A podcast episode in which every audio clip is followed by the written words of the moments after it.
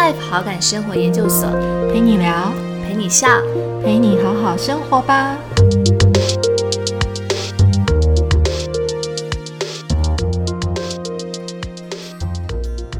我后来一直在想啊，有时候我们大人在看绘本的时候，会不会太复杂了？明明就是一件一个很好玩的故事，可是我们硬要把它加进去。所以我觉得阅读绘本对我来说，就是很容易让我自己专专注在一本书，然后很放松的一个方式。Hello，大家好，欢迎来到 Beta Life 好感生活研究所，我是伟平，很开心今天在 Podcast 跟大家相见。那嗯，今天是我们大人的绘本时光的单元的第二集的播出。嗯，前几个礼拜播出第一集的内容，跟大家分享了，就是我怎么开始进入了就是绘本阅读的这个领域，以及我的一些启蒙书。其实我有收到一些朋友来信的分享，然后他们跟我们，呃，就是分享说，哦，原来就是他们我对于绘本是这样的一个看法。我觉得在这样的一个互动过程当中，其实也还蛮有趣的。那所以，我们还是希望每一次都可以透过不同主题的方式来跟家大家一起分享绘本，然后一起聊聊阅读。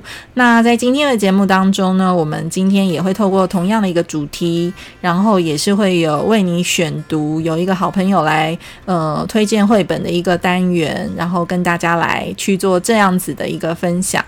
那今天的主题呢？呃，我把它定义叫发现荒景良恶的日常风景，然后会推荐两本，就是跟刚刚的主题有关的绘本，就是《天亮了开窗》跟《今天的月亮好圆》。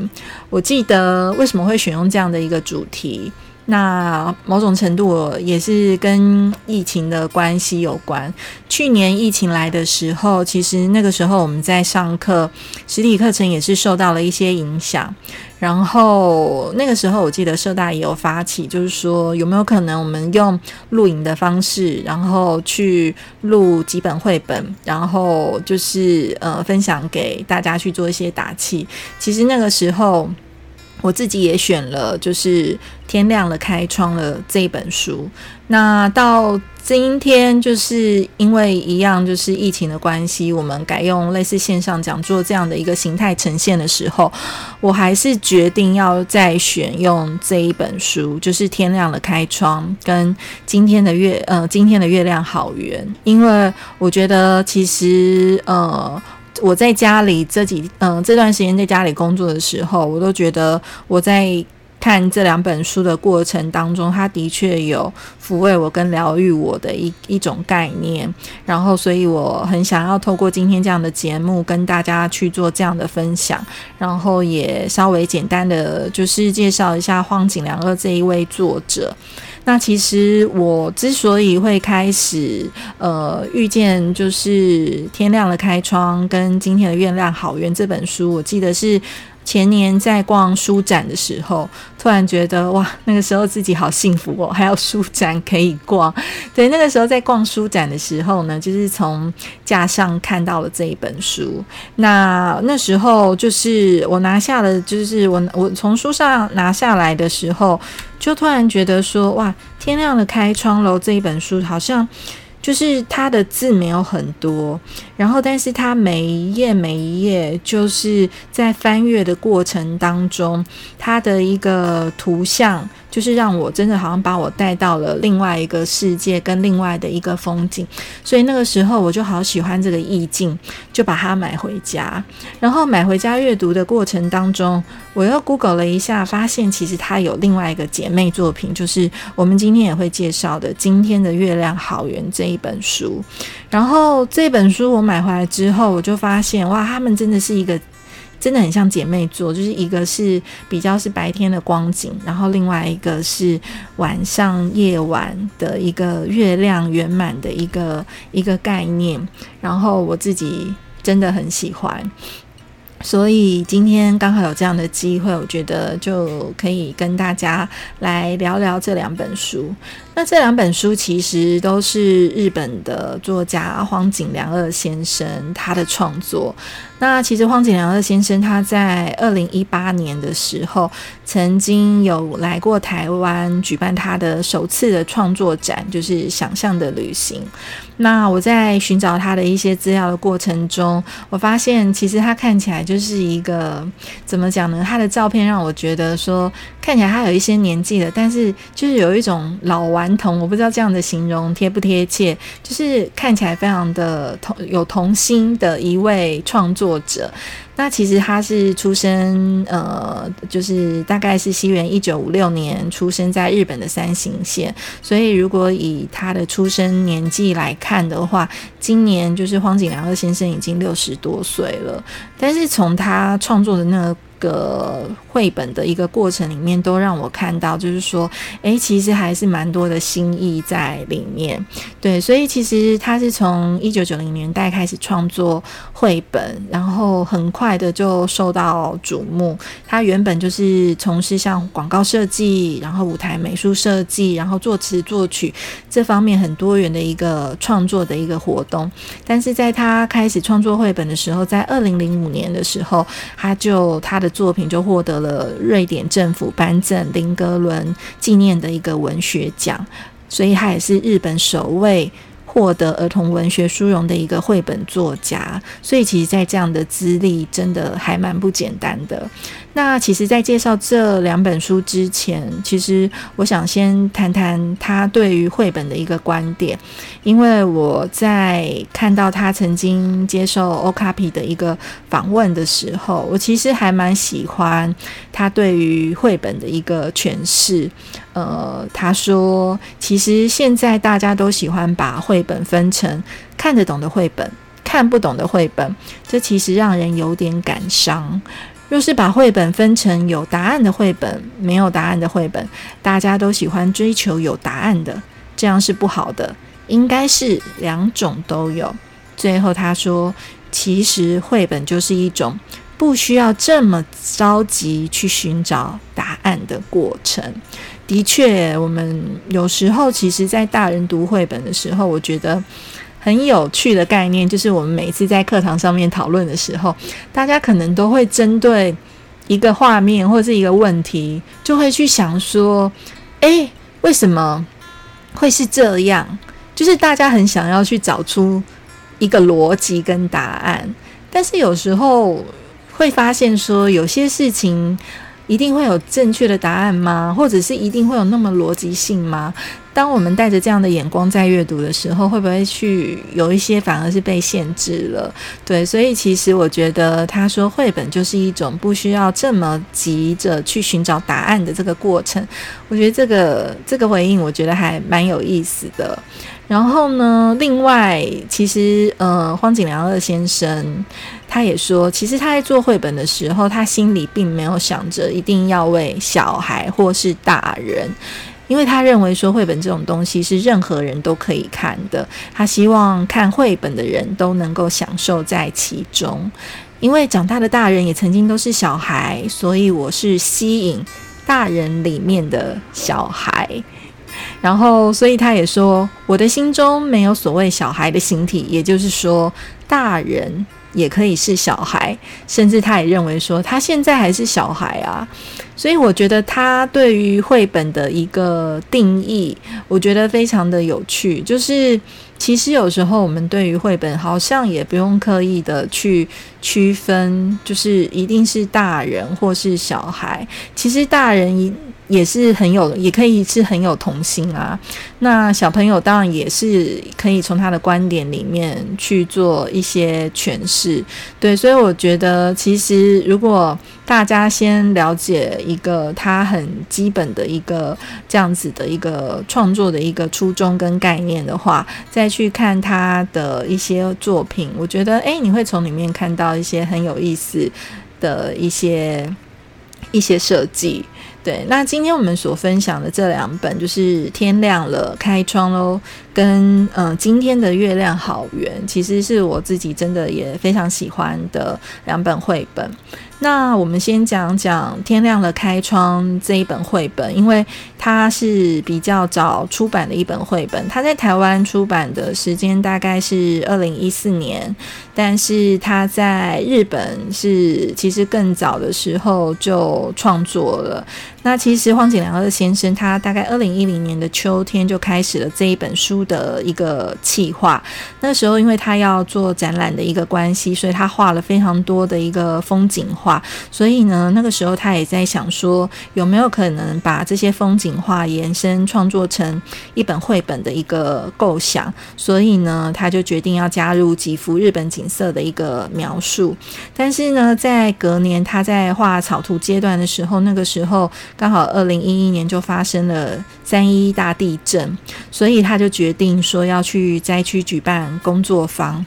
在那样子的一个过程当中呢，他的这段经就让他决定说，他要做一本以早晨还有日常生活为主角的一个绘本，因为他希望能够再唤起读者。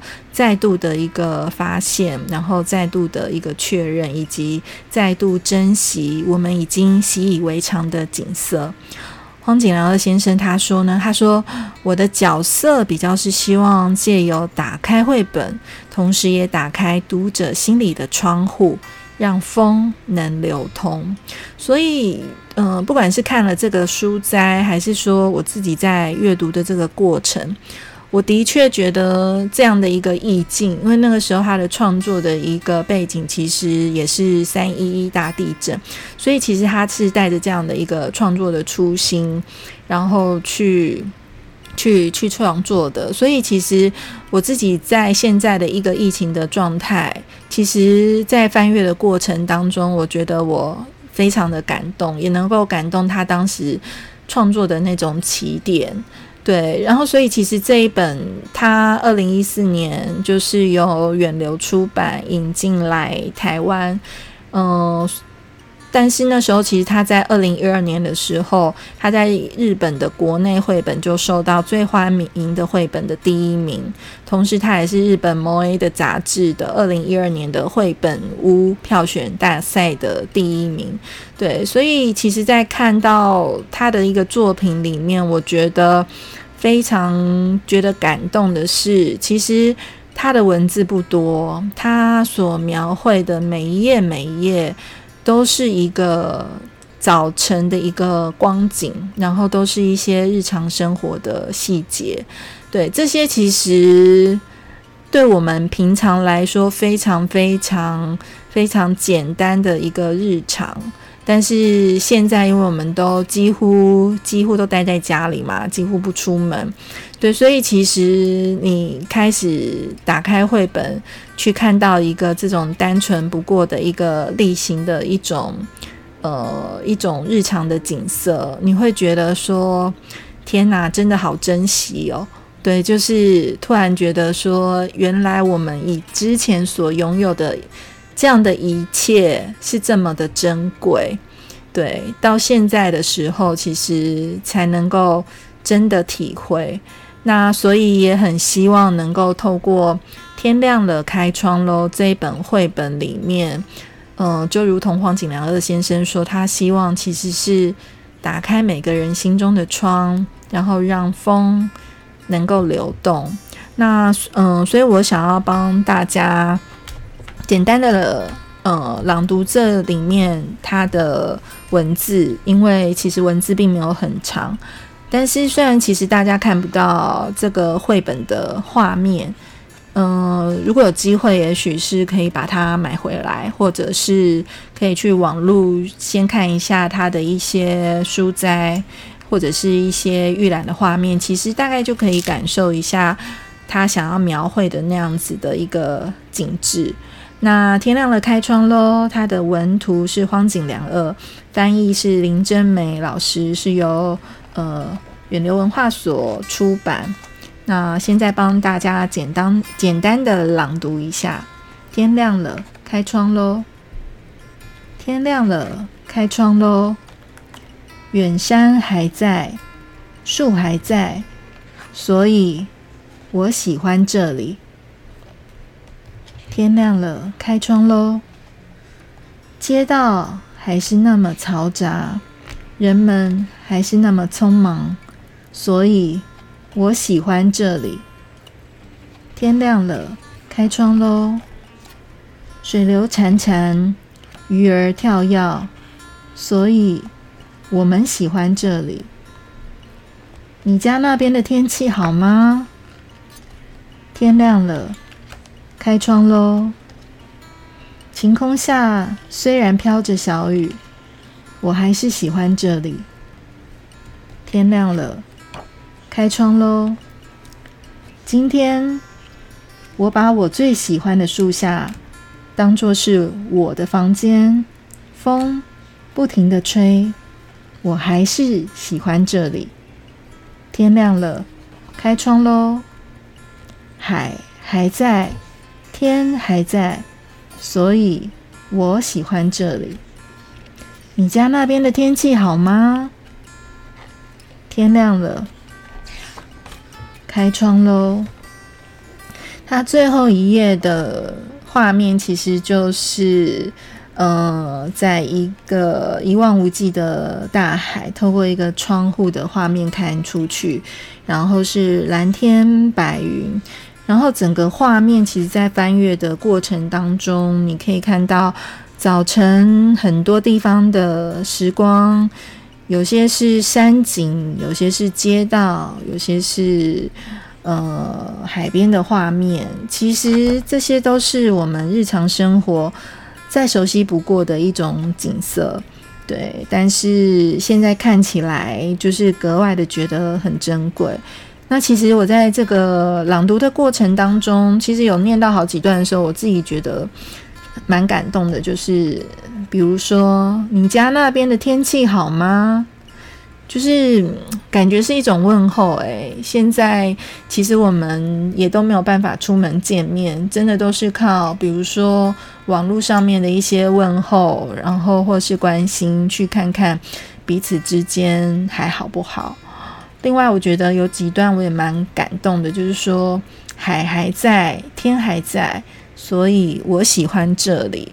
就是无论我们今天身边发生了什么样的事情，其实呃日子还是一天天这样子的过。所以我觉得，其实能活着，然后还能好好的居住着，然后在家里，即便现在出门没有那么的方便，可是这些日常的景致，他们都还在，还是一直在陪伴着我们。对，所以我还是很喜欢这里，就如同我还是很喜欢我现在居住的台湾，以及我居住的地方。对。所以其实，嗯，自己念起来是很感动的，尤其在翻阅的这个过程当中，嗯，跟大家分享。天亮了，开窗了，就希望大家可能也可以再去找一下这一本书来看一下，阅读，去感受一下那样子的一个环境跟景致。那另外要分享的。呃，第二本书就是一样，说是天亮了，开窗了的姐妹作，就是今天的月亮好圆。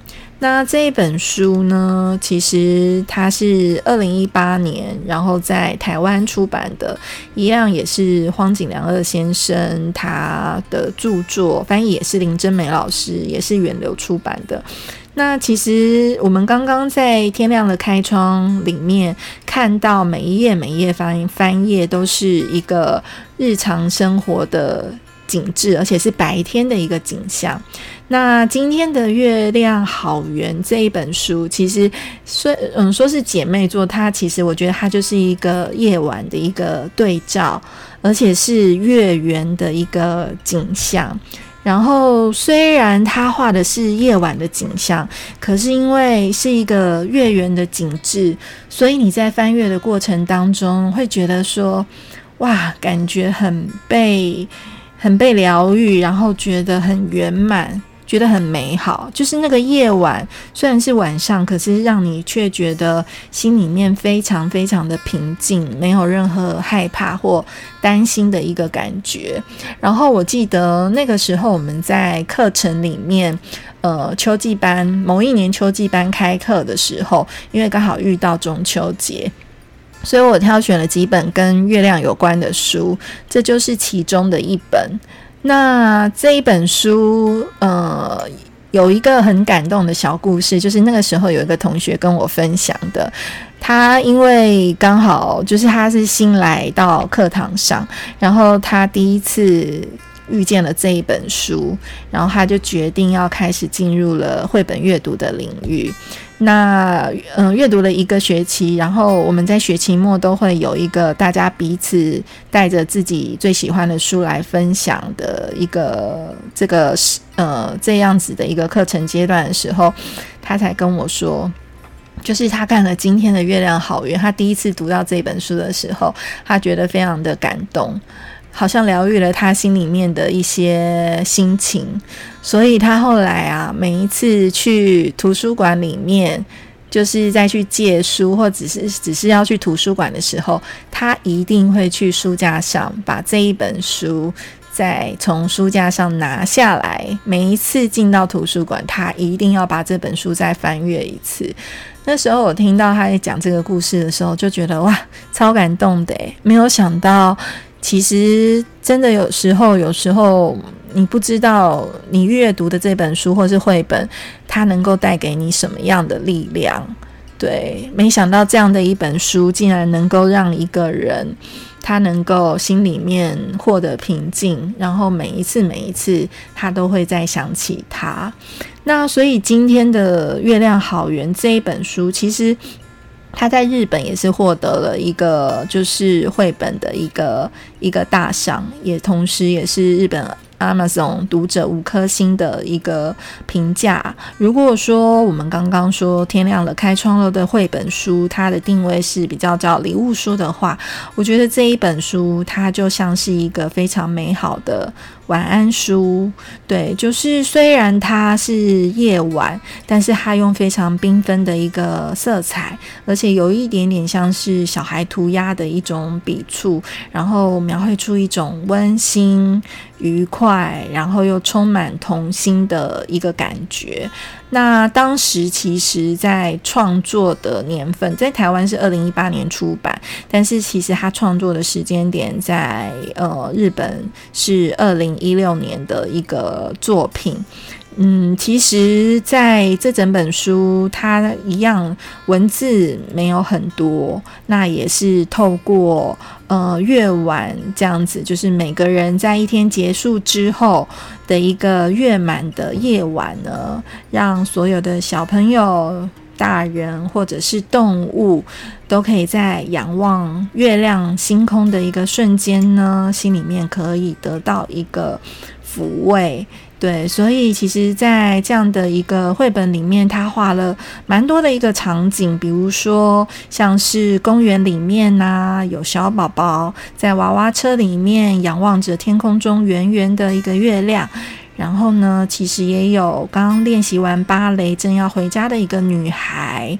或者是说刚买了一个新球鞋的男孩，然后结束了在洋裁店一天的工作，一起回家的一个呃亲子呢，他们其实好像都透过月亮的一个连接，真的连接在一起。因为其实虽然我们都在不一样的地方，但是当我们抬起口头的时候，都会发现其实我们仰望的正是同一个月亮。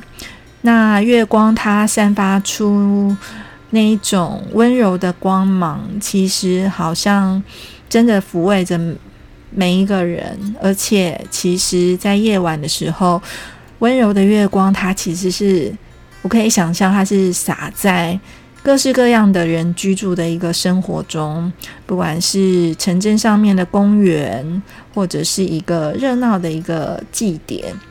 所以，当我们其实有时候很沮丧，或者是呃不知所措的时候，或者是嗯，有什么样子心情想要抒发的时候，其实不妨可以抬抬抬头看一下星空，会发现，哎，其实好像还有月亮陪伴着我们。那种心情应该是可以得到一些宽慰的，所以其实这个绘本里面它没有什么特别的故事要说，但是它一样是借由一幕又一幕的一个日常风景，然后让我们看到这个月亮美丽的光，还有奔放的颜色，然后让我们在这里面其实可以为可能整个我们。呃，所亲爱的家人或者这整个岛上的人们，我觉得都可以，嗯，就是让大家，嗯，有一种祝福或者是内心的一种祈愿。那所以呢，在今天我也帮大家一起，呃，来念一下今天的月亮好圆。呃，虽然也是看不到。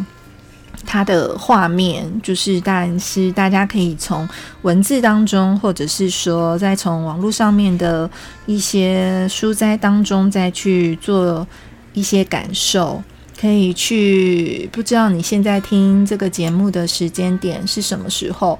如果刚好也是晚上的话，或者是大家也可以抬头去寻找一下有没有看到月亮。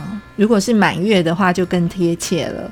好，那我们来帮大家就是稍微念一下这本书，它的作者一样是荒井良二，然后译者是林真美老师，源流出版。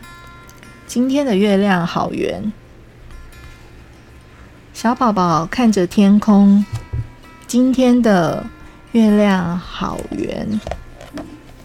上完芭蕾舞课，女孩搭公车回家，今天的月亮好圆。在很远很远的深山里玩了一整天，该回家了。今天的月亮好圆。买完新球鞋，男孩搭公车回家。今天的月亮好圆。许多的猫聚在一起，这里是一间洋裁店。工作结束了，放下窗帘。今天的月亮好圆，小宝宝看着天空，小宝宝看着天空笑了。属于每一个人的夜晚，月亮为大家带来不同的奖赏。有人在弹吉他，同样一首曲子，不知道练习了多少次。今天的月亮好圆。在很远很远的海上，金鱼用力往上跳。今天的月亮好圆。吃过晚餐，爷爷在洗碗，奶奶将盘子、杯子归位。今天的月亮好圆。小宝宝看着天空，今天的月亮好圆。大家都看着天空，今天的月亮好圆。月亮为大家带来不同的奖赏。这一本绘本最后其实就停留在最后一页，其实是一个星空上一个月圆圆满的一个画面。然后它最后一句就是“月亮为大家带来不同的奖赏”。我好喜欢这段话啊！我觉得看了觉得。好像我只要抬头看到月亮，就觉得就是有一种被鼓励肯定的感觉，那样子的一个嗯月光，那样子的一个温柔圆满的画面，非常抚慰我自己的心。对，然后其实它每一个画面里面，从刚刚的一个文字里面可以感受到，其实。嗯，在同样的一个月光下，很多人都在不同的忙碌、不同的生活。呃，嗯，可能在家里，有可能在户外，有可能是动物，也有可能是呃不同的场景。大家都一起为了生活努力着，然后月亮一直在陪伴着我们。这个是今天。呃，在呃介绍这两本书，就是今天的月亮好圆跟天亮了开窗了这两本书的分享。